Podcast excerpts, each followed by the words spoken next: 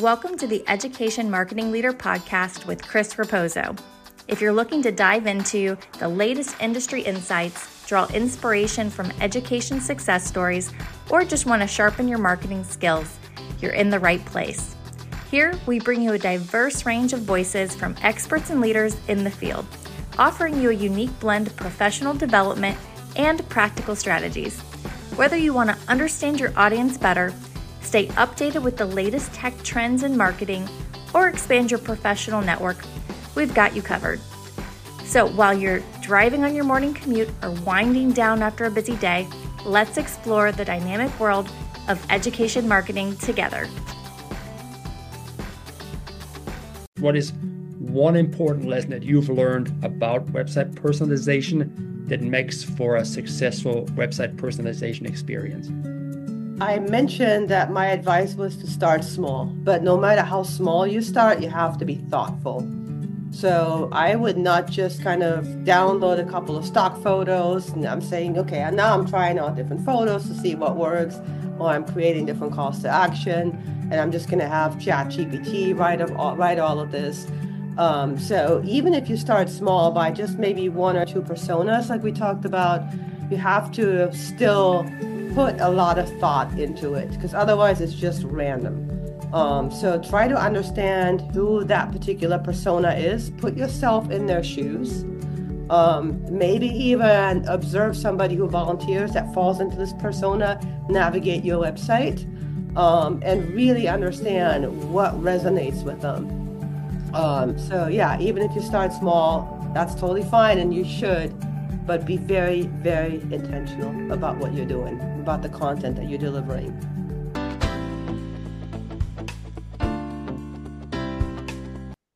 Hello and welcome back, everyone, to another episode of the Education Marketing Leader. Today, I have a special episode.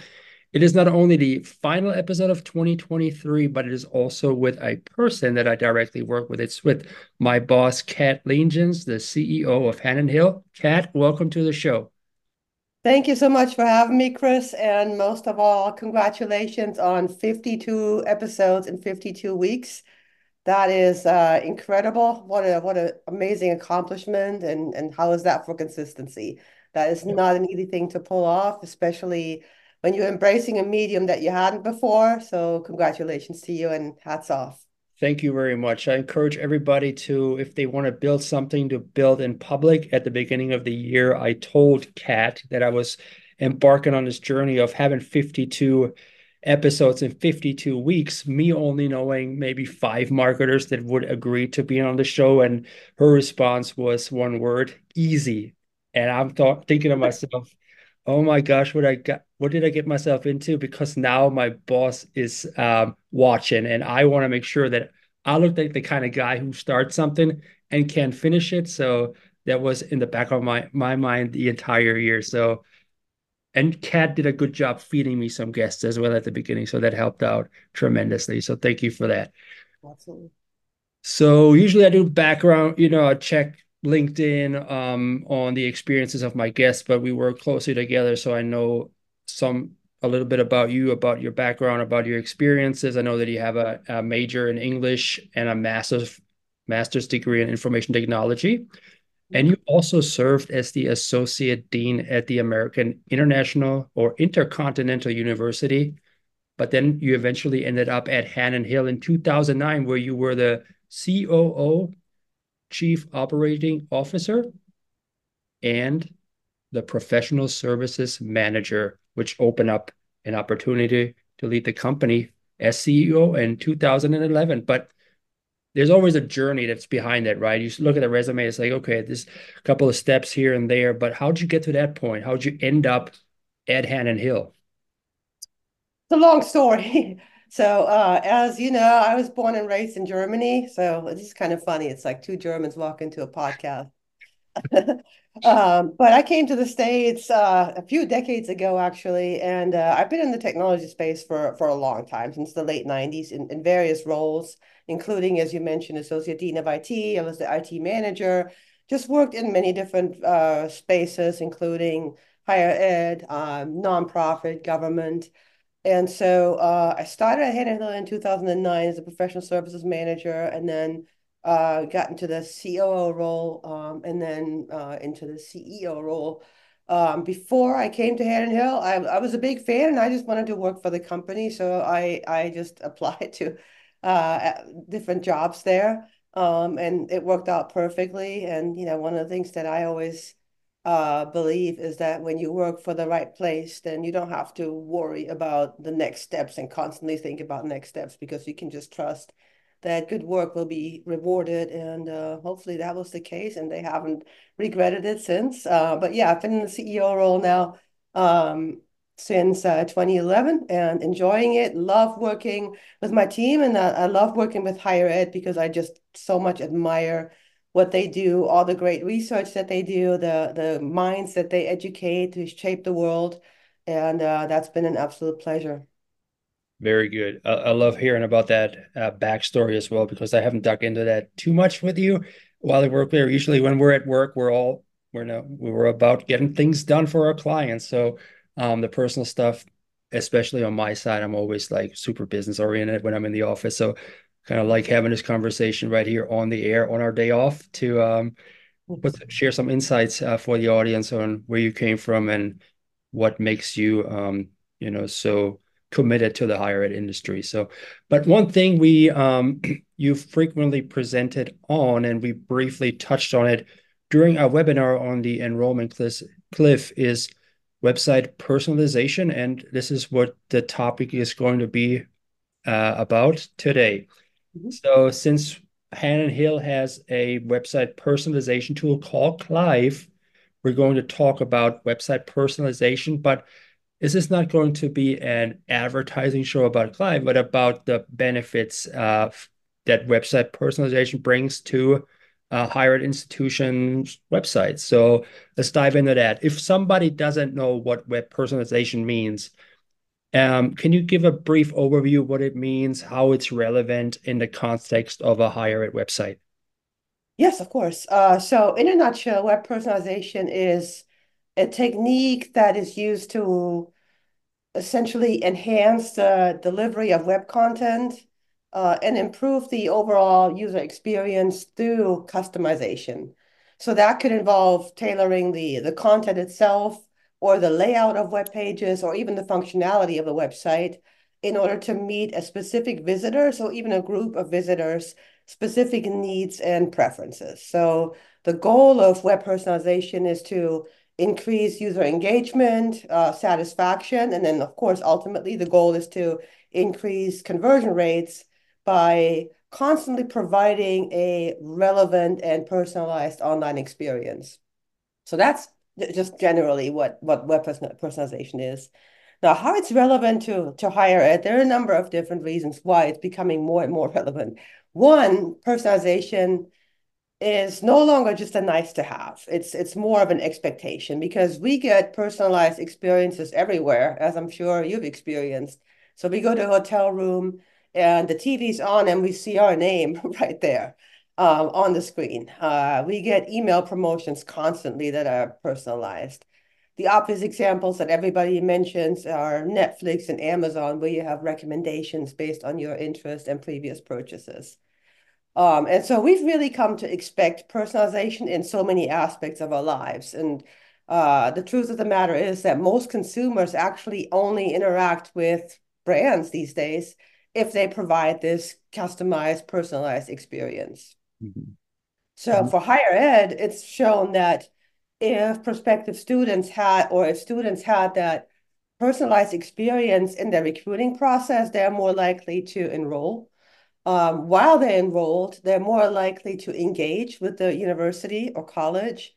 And even after graduation, they're more likely to donate and donate more frequently. So that's that's relevant just from a from a uh, revenue standpoint um, and from an expectation standpoint as well. And uh, personalization now, we've talked about the enrollment cliff, as you mentioned, is becoming even more important because we have this looming uh, demographic enrollment cliff. So the number of high school uh, graduates that are college bound is is depleting, is decreasing. So what higher education does in order to mitigate this trend is to appeal to a broader demographic. So we're looking at recruiting older demographics, uh, international students, uh, veterans and military is uh, is a big big focus right now. So just to provide you a super simple example, if you're looking to appeal to a busy professional who would maybe inter be interested in an online program, showing pictures on your site of the dorms might not be as effective, right? So you want to always deliver the most relevant content to the individual. So in order to attract the the right audience, you really need to show them content that that demonstrates that they belong, that you understand their needs, that you understand their fears, their challenges. And so one of the most effective ways to accomplish this is through the technique of personalization.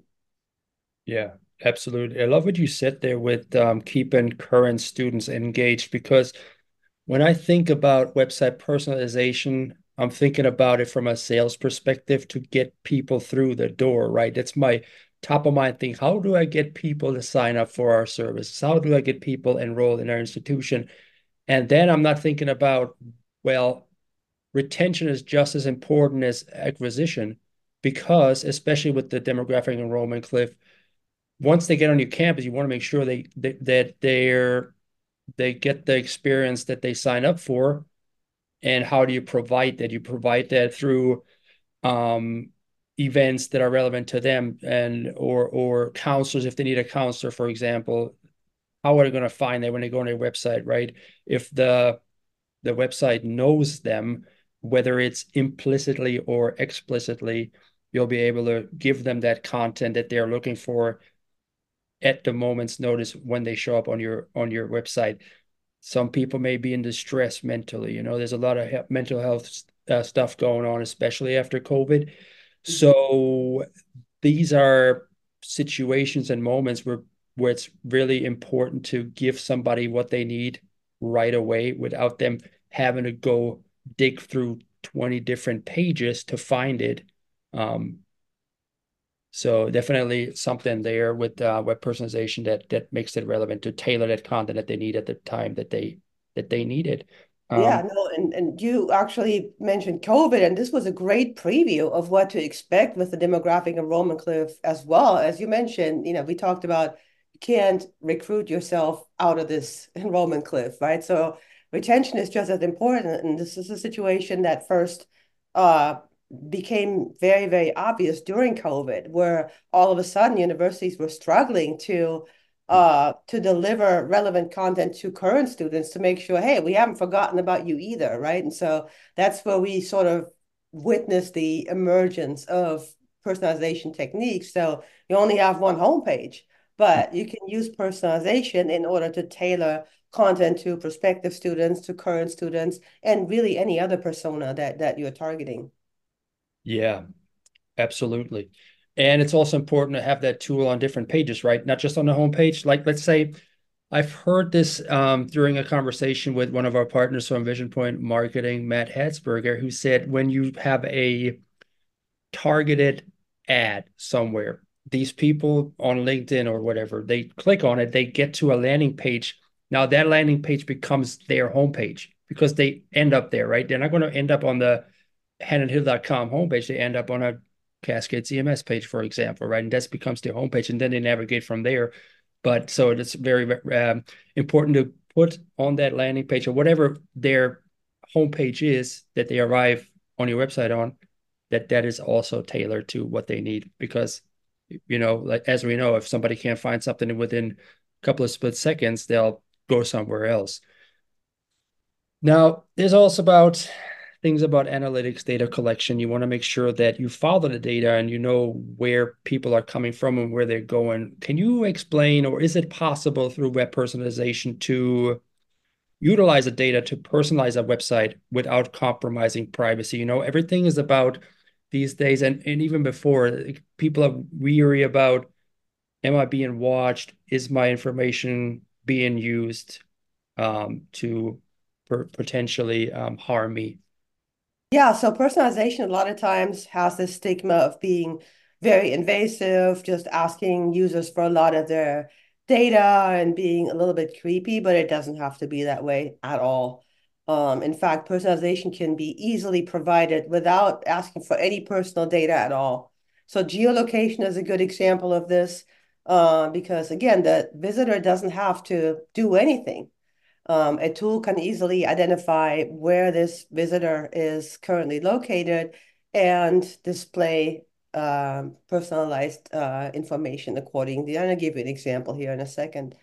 Um, you can also personalize content based on behavior on your website. So whether that's specific page views, if somebody looked at a specific program, or the date and time of their last visit, or even search terms that somebody used on their site. So all of this does not require your visitor to relinquish any type of information at all. But you can also uh, encourage your website visitors to essentially categorize themselves as a specific type of visitor. Um, and you can do this with just a simple drop down. Um, if they want to optimize their web experience. Again, that's an opt-in. They can still get that vanilla experience if they so choose, or they can select the persona um, for which they want to experience your website. And again, I still have not collected any information, any personal information at all, but I can completely uh, customize the entire web experience.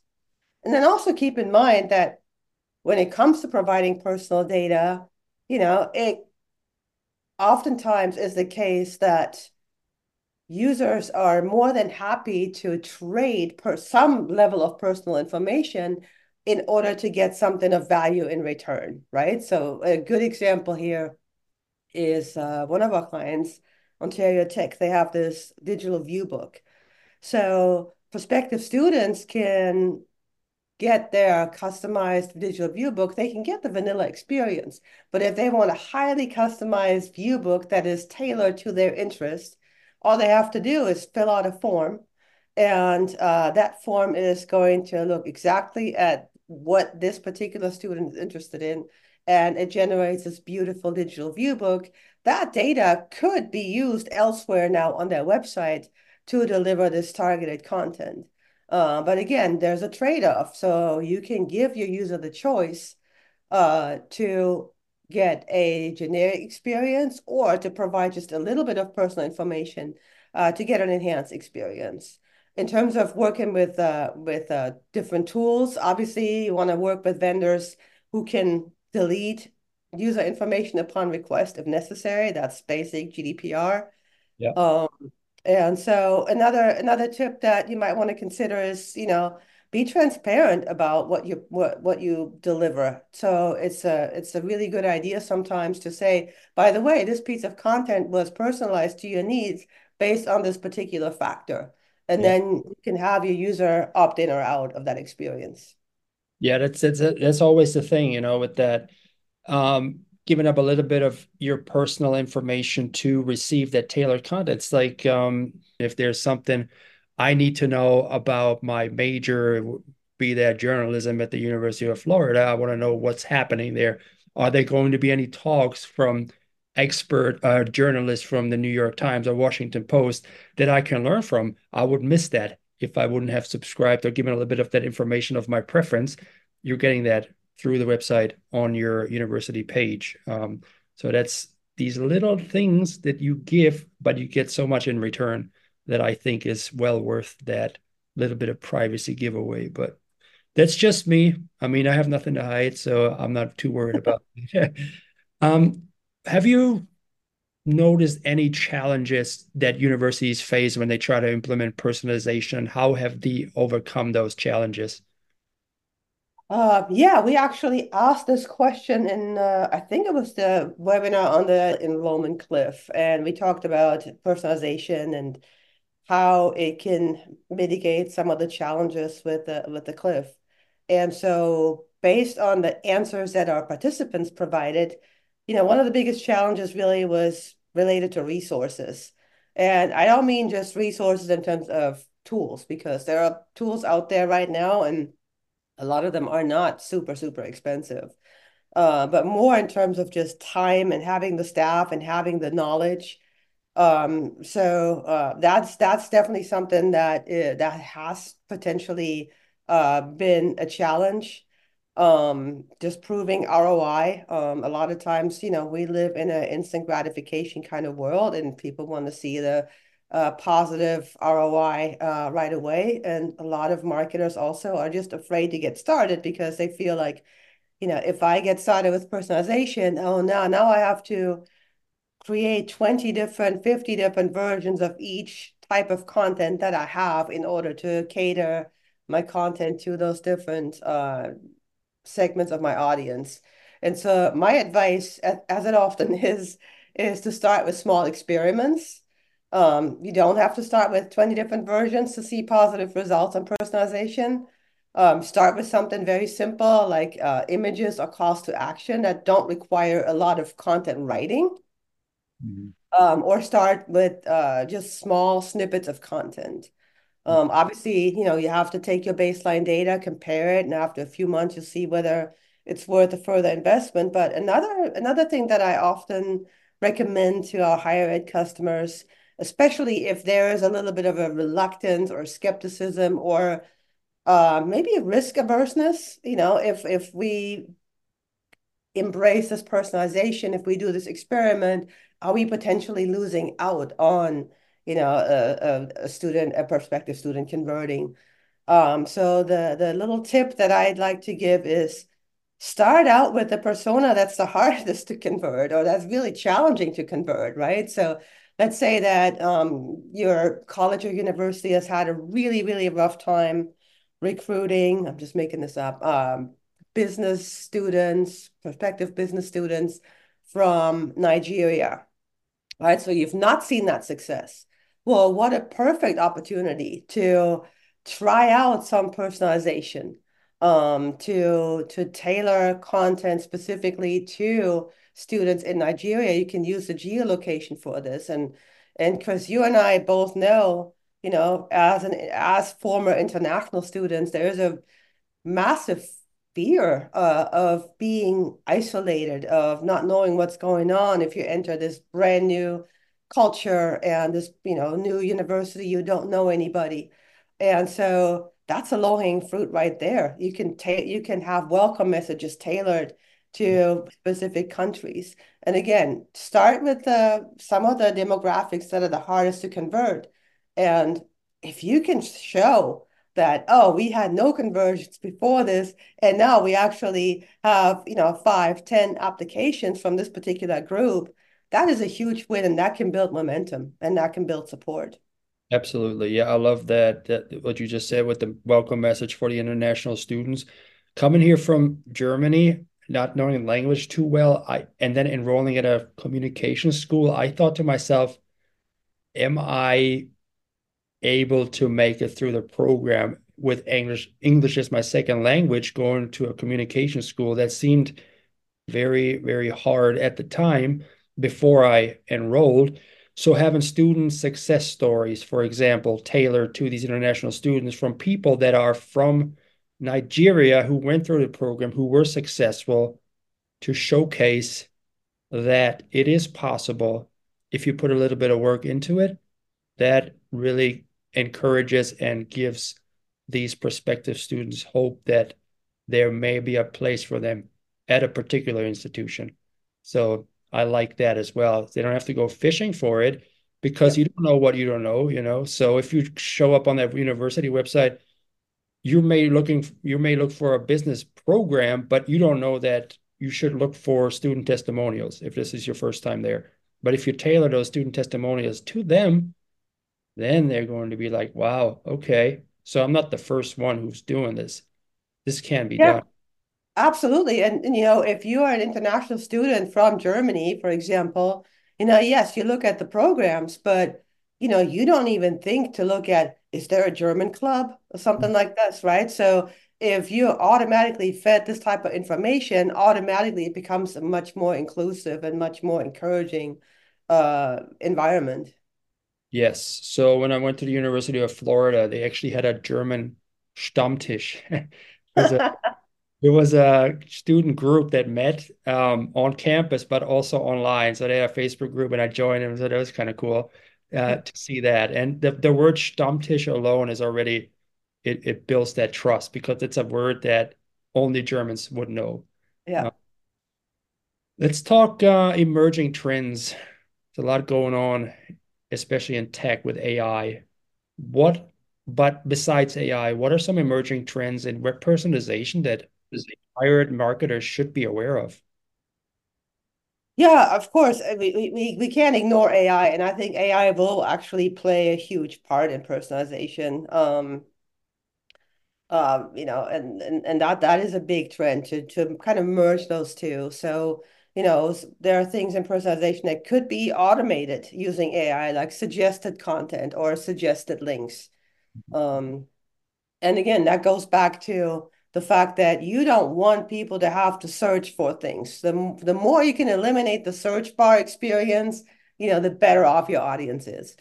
Uh, obviously, chatbots are they're getting they're getting scarily sophisticated, and they really are a great opportunity to to help, especially international students. Speaking of which, again, uh, to find the information that you're looking for when nobody at the university is monitoring the chat because they're in you know different time zones obviously um, and chatbots can also deliver easily deliver content in different languages which uh, which is of course is another advantage um, and i can see ai eventually being used to um, adjust uh, content to different reading levels and we've talked about this before a lot of times, especially when you broaden the the the pool of your content contributors, higher education professionals tend to write for other higher education professionals, maybe not so much for somebody who is about to graduate high school.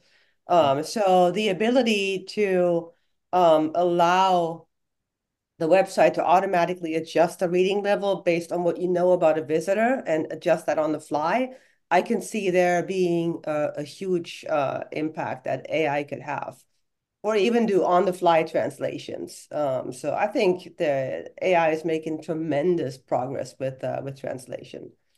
Um, yeah. And another another AI aspect of personalization is uh, just analytics. You know, the AI does a phenomenal job just parsing through vast amounts of data that that were and seeing patterns where humans might not easily see them.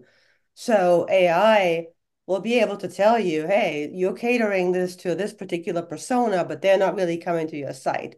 Or here's a gap that you're seeing. You're, you're missing out on this type of persona and even make content suggestions for you to for you to create. So I think all of those are those are emerging trends that we'll see um, and tools that will be able to to take your personalization to the next level. Yeah, talking about translation, not that it has much to do with a personalization tool, but I I've compared Google Translate to Chat GPT Translate, and I wrote a piece in English, and it was a deep, meaningful piece that my family wanted translated. They, they were like, "Oh, this, what is this? what, what did you write about here? Can you translate it for me? And I put it into ChatGPT and I asked it to translate it for me. And it was spot on, word for word, but not word for word, but context to context. Uh, amazingly accurate. Better than I could have written it in German. Yeah. You know, I was like, holy cow, this is amazing. Uh, in comparison to what Google Analytics, uh, Google Translate sometimes produces. You know, that is word for word, and that is not always uh, accurate and uh, contextual. So, highly recommend anybody wanting to maybe translate their program pages from one language to another. Of course, you want to have a native speaker uh, review that, but ChatGPT use an ad for that is incredible, I think. Yeah, I definitely agree. I highly recommend it. I've used it before myself. Um, so let's say institution listening, somebody higher ed marketer wanting to begin to explore web personalization. What initial steps would you recommend for a successful implementation? Yeah.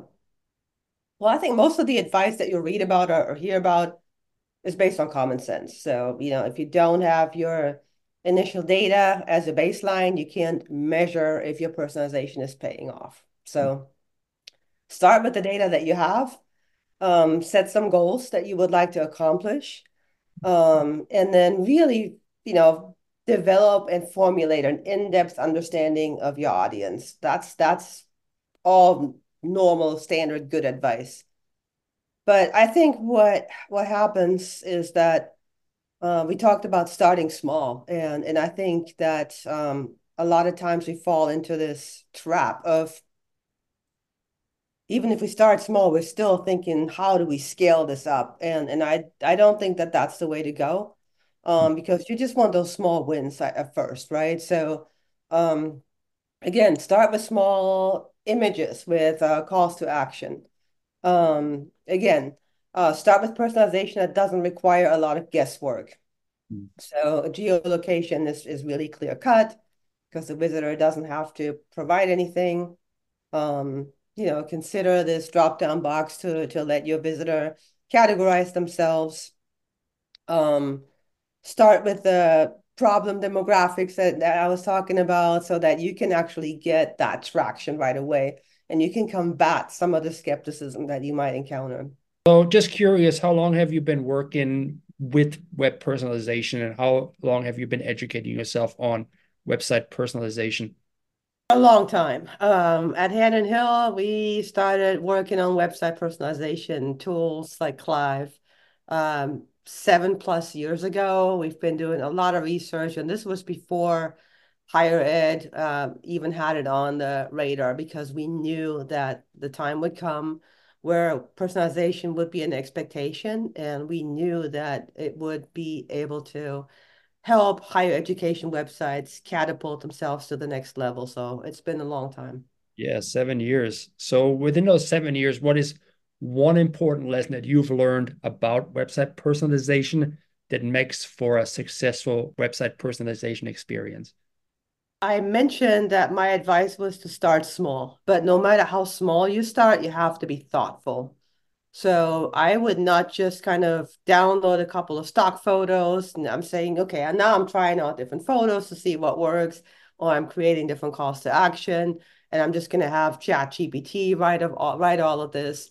Um, so even if you start small by just maybe one or two personas, like we talked about, you have to still put a lot of thought into it because otherwise it's just random. Um, so try to understand who that particular persona is. Put yourself in their shoes. Um, maybe even observe somebody who volunteers that falls into this persona, navigate your website, um, and really understand what resonates with them. Um, so yeah, even if you start small, that's totally fine and you should but be very, very intentional about what you're doing, about the content that you're delivering. Yeah, intentionality is key when it comes to websites or content strategies.